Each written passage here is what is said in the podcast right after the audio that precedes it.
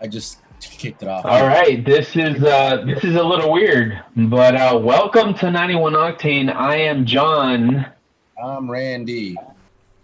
And that lag that you're hearing is due to us being this being the first remote episode of 91 Octane due to some precautionary COVID measures. Thank you, Randy, for looking out for me. Yes. So excuse any technical difficulties we experience. I don't think we've ever done this. We're usually in the studio, hot in the studio. But on today's episode, we're going to cover some headlines and then head straight into SEMA Week that we have started. Today we covered day one of SEMA Week. I'm excited. I'm not excited to talk about it, but first, let's get into a quick story, Halloween story for 2020. Okay. Randy, your boy won the overall presentation for the Halloween costume contest at work. And guess how he did it? Is that with your F1? Is that with your F1 background? Yeah, that F1 background you see. And like I had my helmet on, and I had my gloves, and I had a steering wheel, and I was just like pretending like I was driving and shit. So your spare parts, basically. Yeah, exactly. Nice. Very nice. Yeah, man. So we're out here winning. But let's get into some headlines. Hold on. Wait, what did you win, John? I don't want to say. What do you mean? Like what the prize was? Yeah, what was the prize? It was an Amazon gift card. Okay. A good dollar amount or not really? It was a dollar amount.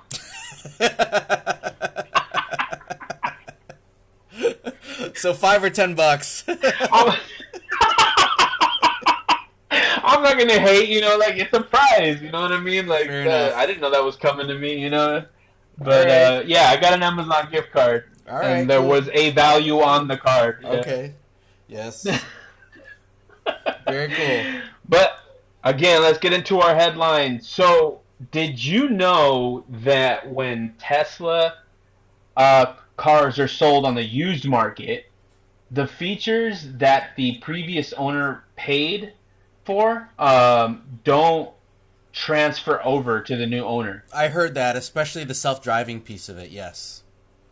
Yeah, and the ludicrous mode, the package costs like $20,000. Yeah, and even if you buy a used Tesla, you still have to pay that $20,000 to unlock that feature. Wow, that sucks. That's crazy, dude. That artificially drops the value of the used car itself. Yeah, because you can't throw the mods. They basically Tesla makes it so they're the ones earning what the free market would get if it was included in the sale. It's smart on their part if you think about it, because they're profiting again. Yeah. I mean, it's smart, but then you could also argue that it's greedy. It could be argued that way, but it's all. I mean, yeah, both ways. But really, it's smart. I see how coming from software, that sort of makes sense because that's how software is. Yes. But that's. I thought that was a stretch for the car industry, but the headline here is that enough people are up in arms about this that now they are jailbreaking Teslas and unlocking these features. So now we've got sort of quote-unquote hackers breaking through the system in order to unlock these things, which makes sense. That was totally inevitable. Yeah, that makes a lot of sense. Absolutely, yeah. It always there's always a chance of it happening. Yeah. Which is why I'm surprised it was even a thing to begin with, You mean that they were up in arms? It's like he wanted to make it a challenge. What was that? Do you mean that you're surprised that they were up in arms about it? Is that what you mean? No. I'm surprised that Tesla would even consider doing that because, you had to see it coming, Like, someone's going to find out because no one wants to pay $20,000 on a used car to unlock features it should have come with. Right. But the smart move there is, if there is a negative reaction on the, like a major negative reaction, they can just pull back and just give it and not, no skin off their ass. People will forget, given how short the news cycle is, right? You're right. Like, they'll just let it... I don't know if they will let it go, though. You know what I mean? That's true. That's also true. Yeah. Like, it just doesn't seem like a company that's willing to do that to begin with would pull back. Yeah. But anyway, the people have prevailed and have jailbroken the cars now. Yeah. Which bodes well. Maybe I'll get one and try out some ludicrous mode. Yeah, or a Mach-E, right? Yeah, exactly. Yes. On to the next headline. Remember when we were talking about what cars we would want to turn into EVs, and we're talking about, you know, crate engines? Well, yes. It looks like people were listening. Yep. Because Chevy is getting ready to put out an electric crate motor. I did see this. It's called the E-Crate, right? Yeah, that's right. Mm-hmm. And it's like, it's supposed to be similar to like LS swaps. Oh. And I don't know the exact details on it, but if you make an electric crate engine that's compatible with a lot of LS swap parts, I think it's good. This has potential to take off for sure. So what I saw from it was that they put it into a old Tahoe from the early 90s. Or something, right? And it covered the battery covered the full bed or the back from the driver's seat, behind the driver's seat, all the way to the trunk door. Wow. Yeah. So, I mean, I don't know if that's the only way you could lay out your batteries, but that's kind of a it's a weakness, I would say, on the part of this option. Is that still where EV is at with battery technology? It seems like it, if this is the case. I mean, at least someday you could get rid of that battery, put in a different one. But yeah, that's what it seems like. I thought we had gotten past that point. Yeah, I mean, I don't know enough about that. I do have a battery person that works at Stanford that we could bring in to kind of inquire about that. What do you mean by battery person? A person that's doing research on battery technology and trying to move it forward with a doctor, a PhD at Stanford. At Stanford? Mm-hmm. Wow, I didn't know they did studies on batteries. Yes, yeah, research. Interesting. So yeah, let's bring them in on a future episode since we're such futurists about that. Yeah, because I want to know where we're at. I thought we were... way more advanced than having a car full of batteries. Right. And I mean, other than that, I think I saw it was this particular one. Right, it's like 200 horsepower for the kit, something like that. Did you see the specs for it? Yeah, you're right. Yeah, 200 horsepower. 200 horsepower. Yeah. It's 200 horsepower. That's right. So it's a pretty good setup. Yeah. I mean, it's the start, right? It's the start. But I was a little more impressed by this before knowing what the battery situation was going to be. Right. Now knowing that, it seems kind of like it's not going to be a lot of fun. Yeah. But there's hope. But at least it's the start. All right, yes. Let's get in. Yeah, let's get into our next headline. The SSC Tuatara supercar broke the speed record attempt for a production vehicle, with achieving 331 miles per hour, according to them and their video. Allegedly, yeah. So this comes out, and I mean, there's enough noise online, and I'm looking at it. I'm like, man, this is crazy. And I'm looking at the video. Obviously, I'm not looking at the video close enough, but YouTube, social media, up in arms, man. They start comparing this video to the Bugatti speed run, doing calculation based on points and markers on the map and timestamps and all this stuff. And they were identifying numbers closer, like, to the 270s and 280s. That's what they were calculating. What was the previous record? I think the previous record, let's see. The previous land speed record, was that Bugatti? It was Bugatti, right? Yeah. Possibly? Yeah, I'm pretty sure it was 267 miles per hour. Okay. Wait, that was in 2010. The Chiron, Bugatti Chiron says, first sports car to break the 300 mile. The Agera, the Koenigsegg Agera did it in 277 miles per hour. Okay. So, yeah, so they were actually being calculated, at least by some of the YouTube guys, under that 277 marker. They were calculating them at somewhere to 273. And it started rolling. Social media started rolling. I mean, and this, like, with social media nowadays, like, this news and the back and forth goes so much faster. And by today, by, Monday afternoon that we're recording this episode, SSC has announced that they're going to do the run again. Yes. To prove it. And I think that's very respectable, that they're willing to do that, because they could easily just say, no, fuck you, we did it. But they said they're going to do it again. And I think that, I don't know that would happen, like, say, 25 years ago.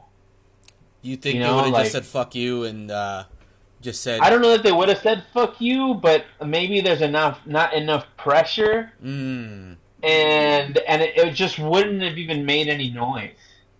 Maybe. Like, that's true. So it would have just happened. It's like, okay, it's registered now. No one's going to challenge it. Right. But now we have, like, everyone scrutinizing every little thing. Right. So that they might have gotten caught. I'm going to be interested to see what they actually come back with. Right. And it's good because people are smelling each other's bullshit. Like, making sure that they're calling people out. I mean, it can be bad, too, in many ways, right? But in a sense, for sure. I mean, in this case, it's a good replay. Yes. But with something this dangerous, it's almost like, I don't know if you go back, But I read that they did it on the street. Is that right, or did they do it on a? Yeah, track? They did it in Nevada, in the highway in Nevada, to Pahrump. Yeah, I forget the name of the highway, but yeah, it's the highway you take to Pahrump, and that I believe that's where the Agera did it previously. But yeah, they did it on, and that's how they were able to calculate how fast they were going from the video footage. Wow. Because there are markers on that highway. Okay, that they were able to use. That makes sense. So people just did the math. Okay. Yeah, wow. They just did the math. They read the timestamp on their video. They were comparing it to the previous runs. And then they were like, "Oh no, this smells fishy," and everybody was jumping on it. But, I mean, so we'll see what they come back with. I'm interested in seeing what the next run is. I wish them the best. I hope, everything comes out safe, which is the concern with going 331 miles per hour, not kilometers, miles per hour in a car. But that must feel insane as a driver. Yeah, that is nuts. That's crazy fast. That's crazy, man. But into the last headline that I have, and I thought this was a funny one. So, a device that goes over your exhaust pipe has been invented that collects the emissions and pollution from your car and allows you to turn it into ink. Ink. Okay, for writing. What do you think about that? Yes, for writing. That's awesome. That's better than nothing. That's better than what we have now, which is for us to just breathe it in. Yeah. What percentage of the emission does it capture? Does it say? I didn't say what percentage it captured, actually. The only thing it said was that it captured, I think, in like a full tank of gas, you captured enough ink for like one pen. And it reduced your miles per gallon, I think, by 2. Oh, really? Yeah, because it's restricting the exhaust.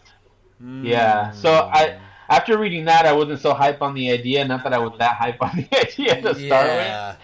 It's a little strange. I mean, it'd be cool, I guess, to write with ink that your car made, but I thought it was a strange invention. Creative. Creative, for sure. Very creative. I don't know that there's any ink shortages. Right. I don't. What problem are you solving, you know? Yes, yes, indeed. I mean, well, they're capturing the emissions, which is great, and they're turning it into something. That's great. Right. But there's... Something usable. Yeah, yeah, it's barely yeah. usable. Yeah, it's... I don't know, yeah. I mean, maybe. Who knows? Maybe there's a part of the world out there that ink is not easy to come by, and we're over here sitting on our thrones like, ha, ha, ha. Right, right. Like, ink is everywhere, but really there's a shortage somewhere. Highly doubt it, but I don't want to overlook the possibility. Okay, well, way to be positive. Way to stay positive. Yeah. Anyway, let's get into one of the more exciting weeks of the year for probably you and I, SEMA. Not in the same way. Yes. We didn't get to go to SEMA. SEMA got to come to us. Yes. Through SEMA 360. And I want to spend some time on what you think about that so far, like the overall concept execution of SEMA 360, which is the SEMA show that we went to last year in Las Vegas, that's usually hosted in Las Vegas, yep. Now online for you to view throughout the day. Seminars, speakers, products, all kinds of stuff online, which you still have to, it's still exclusive enough, which I didn't think was going to be the case, yep. That you still have to register and get accepted by the SEMA folks. So thank you for reminding me to actually register. Yeah. That was a huge help. Yep. Yeah, we got to experience our first day today. So what are your thoughts so far on how they've executed SEMA 360? Well, I'll say that better something than nothing, A. So that's great, right? Yeah. Yeah.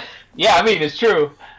I think the challenge, though, and one thing that you and Franco had highlighted to me last year about the experience was I was very high on the EV thing last year, and you guys brought me back down to like when we saw the drift event happening at the Hoonigan section. You guys yeah. were like, well, see, and you know the roar of the V8s drifting around, you know. It was something. It was a big spectacle, and the feel of the vibrations that we experienced from how far away we were, it just can't be replicated. There's no way. It's as good as watching a car show on Instagram, really, right? Which is not good at all. No, it's because you could see better cars on Instagram. Yeah. So I was perusing today, and I was actually building more business connections, I would say, with some of the product folks. So I saw you offer your audio services. Audio services, because it fucking sucked. Yeah, the website leaves a lot to be. As a computer software guy, you and I both, there's a lot of room for improvement. Although they pulled it off in a shorter span of time than they probably really had. But some basic things, because like I was looking at it through rose-colored glasses at first, right? Okay. And I'm like, oh, this is exciting. We get to have SEMA.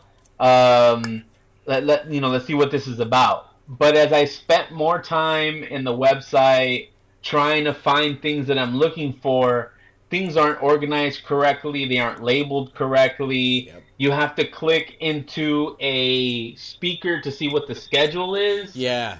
Yeah. It's a little weird. So yeah, I agree. There's some places where they didn't spend too much time thinking about it, or maybe somebody didn't even actually go through and play around with what it would look like. Yeah. So I agree in that case. But you're right. They executed in a short amount of time. So that considering that, I mean, they did all right. Yeah. They seeing whatever cars are on there as like the builder stuff. Like I said, it's as good as Instagram, if not worse, really, right? Which is as good as they could do. Let's be honest. There's a West Coast Customs build that's going on for 24 hours. I don't know if you saw that. I was looking at that for a while. Yeah. I was looking at that. They had major audio issues to start. Okay. They had, yeah, I don't know if you were watching it in the morning, like before 10 a.m. Yeah. And it was just, the audio was just horrible, and they couldn't figure it out. Finally, they got it together, but you know, at that point, it was kind of hard to stay on. And they were thinking about adding another one on, but you know, we'll see. I'm kind of still curious what it's going to look like, but it didn't look too wild. Yeah. So the main thing I would say that I miss the most as a media person is the free exhibit. Food.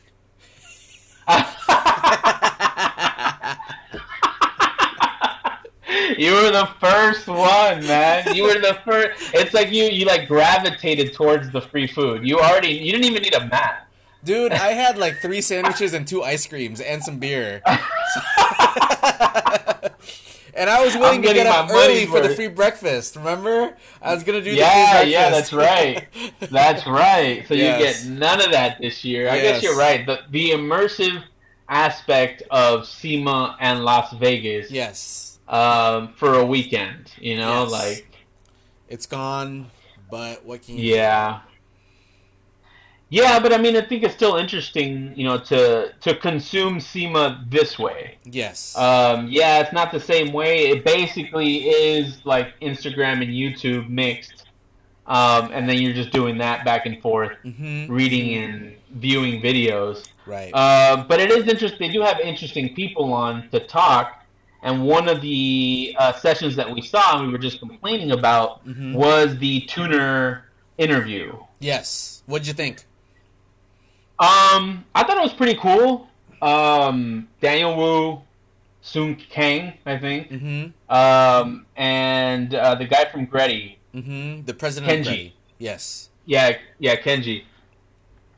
So I thought there were some interesting points. Yes. I was disappointed in the fact I thought we were going to be able to ask them questions. Agreed. Live. Yes. You know, I didn't, you know, once I heard it was pre-recorded, I was like, that really? Yes. You know, like, but they did, the interviewer, although, I don't know, that was a little sketch, he did ask some good questions and generate some, you know, good audio bits. Mm-hmm. There were some funny moments. I don't know what did anything stand out for you specifically when you watched this? Firstly, for me, I think it would have been better if they did one-on-ones with each of those three, and cover because there is not an that host didn't do as good of a job of throwing it to each of them in short spurts. So kind of like how on NBA on TNT, how Ernie does it with Shaq, Charles, and Kenny the Jet. You need a guy that's that good at QB as a quarterback to really get the feedback in a quality time for the 1 hour that he had. You know, it was okay, but I wanted more out of each of them personally. You know? Yeah, I think you're right. I mean, Daniel Wu, I don't know. I was lukewarm on him. I didn't know he was such a big. He has that nice Honda, I think, that you liked last year. That's his. That was one of my top 2 cars from last year. Yes. Yeah, I didn't know that he was the owner of that until. Until today's? Oh, okay. Yeah. I didn't know he was the owner. But definitely, you know, listening to Sung and Kenji, I thought that was very interesting. Their stories are very, especially the local too. Right. It's an interesting story, and there's interesting perspectives on that side. I had no idea Sung Kang was so humble in his way. In how? Or what do you mean? Like he was talking about. Why he decided to go with the 240Z. Yes.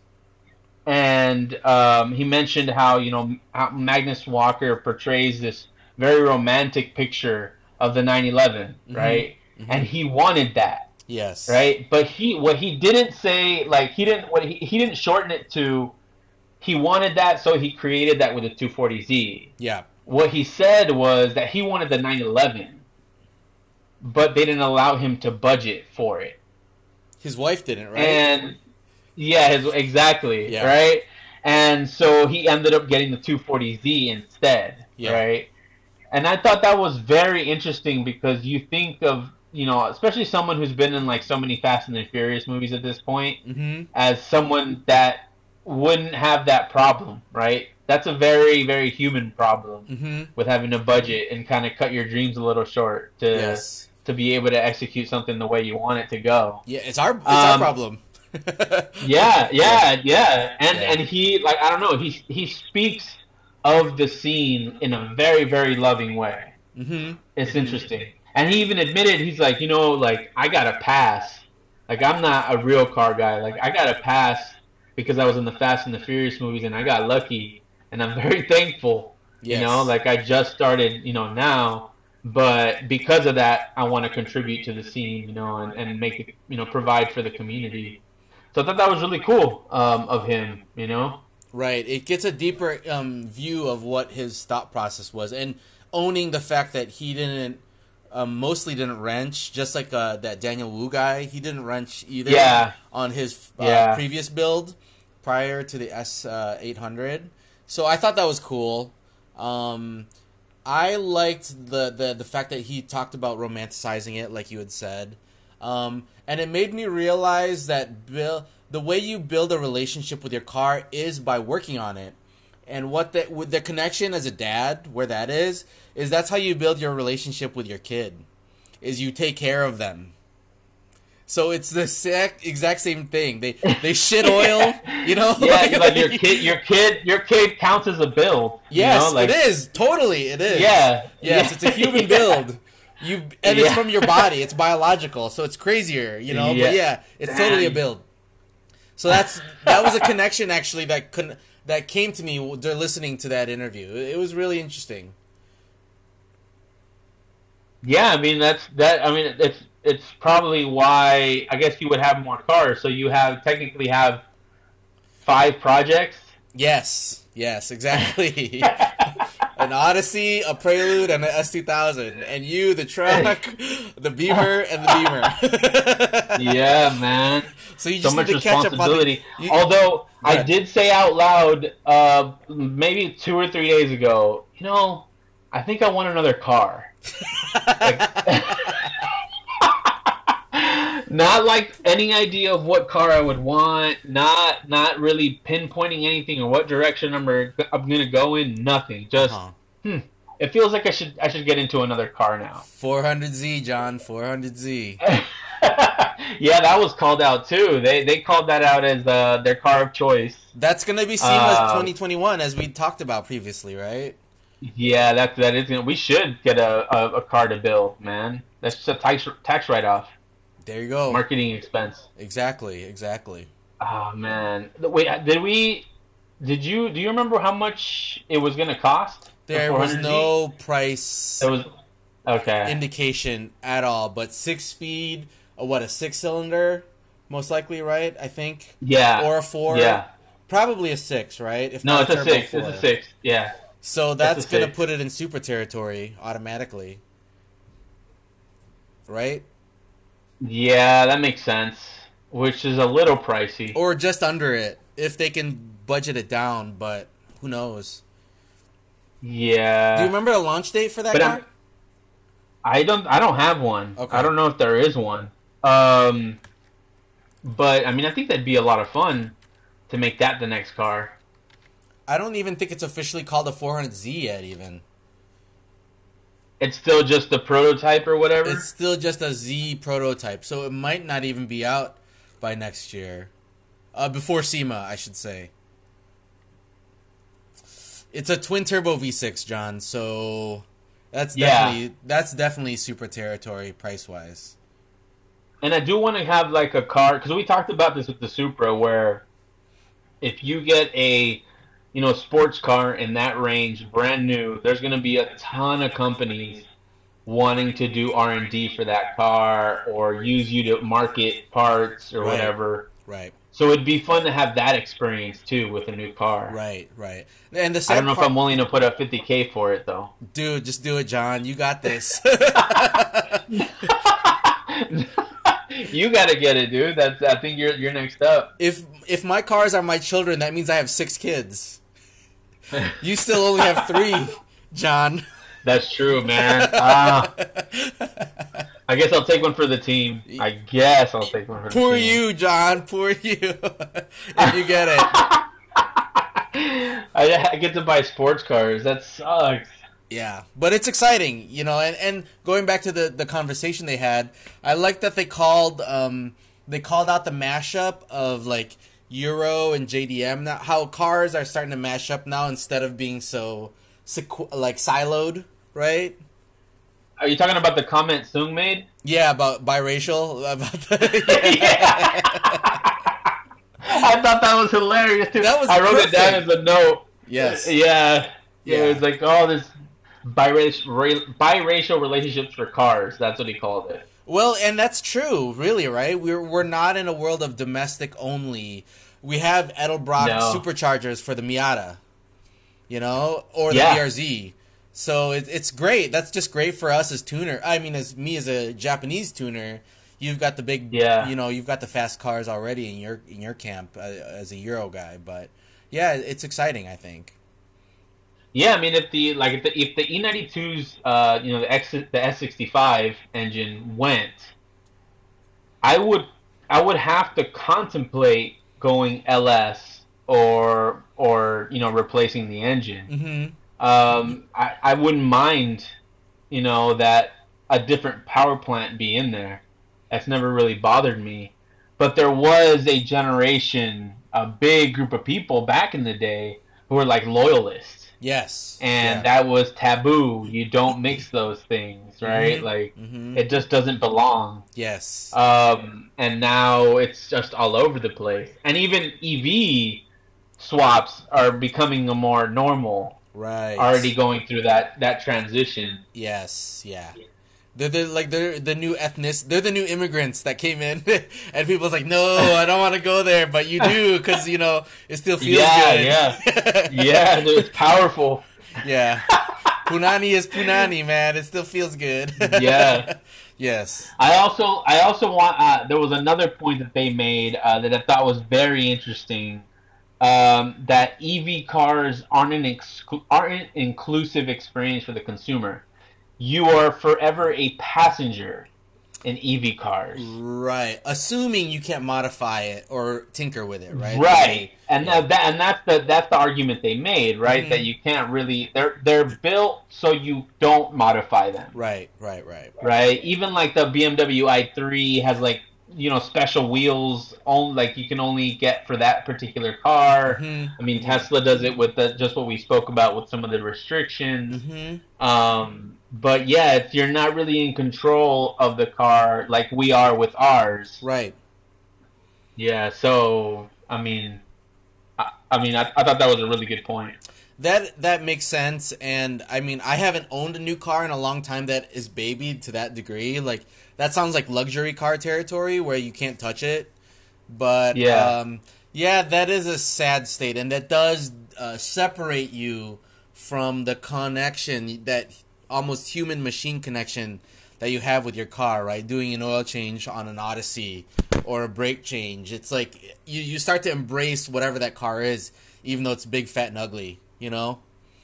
Oh, for sure. Yeah, absolutely. I mean, you're building it, you're taking care of it, you're keeping it on the road, essentially. So yeah, you create that bond with the car, and then you also make it your own. We are just humans like making things their own, right. And so cars is a big way of doing that for a lot of people. Like us. Yes. So for a company to really not make that available, that's a little... I mean, Scion made a whole market out of it for a really long time, of just being unique with their platform. Yeah, yes, that's right. Yeah, so, that's kind of sad for EV cars. I think eventually we'll probably break out of that with people hacking stuff and whatnot. Mm-hmm. But it'll probably be the EV swaps that get there first. Yeah, because you're putting power plants and other into a race car, essentially, right? It's fully built race car, but with an EV power plant. Yeah, as it gets easier, and I keep going back to the Honda swap. once it becomes a Honda swap, it's gonna, I mean, you and I buy an EG or an EK, drop in you know, an EV thing and just share the car. That would be sick. It would be sick. If it was cheap, it would definitely be a fun thing to do, right? Oh, for sure, man. For sure. Yes. And it'll get there eventually. Yeah. But that would be a lot of fun to do. Yeah, no grease. Just all plug in. And just harnesses everywhere, and you're done. Yeah. That's it, dude. A toaster that moves. Yes. That's it. Yeah. That we could have fun with. That'd be cool. That'd be really cool, right?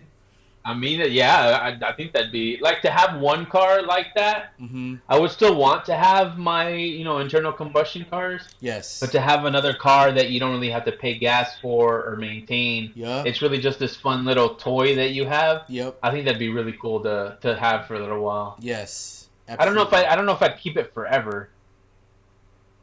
Agreed. Because I don't know that I'd use it for anything else other than, like, a street car. And I feel like street cars, more than any other categories, you tend to cycle through more, right, than a car that you either need for function or like a race car or, you know, anything else. But with a street car, it's kind of like build, go as far as you want to go, then probably get into something else.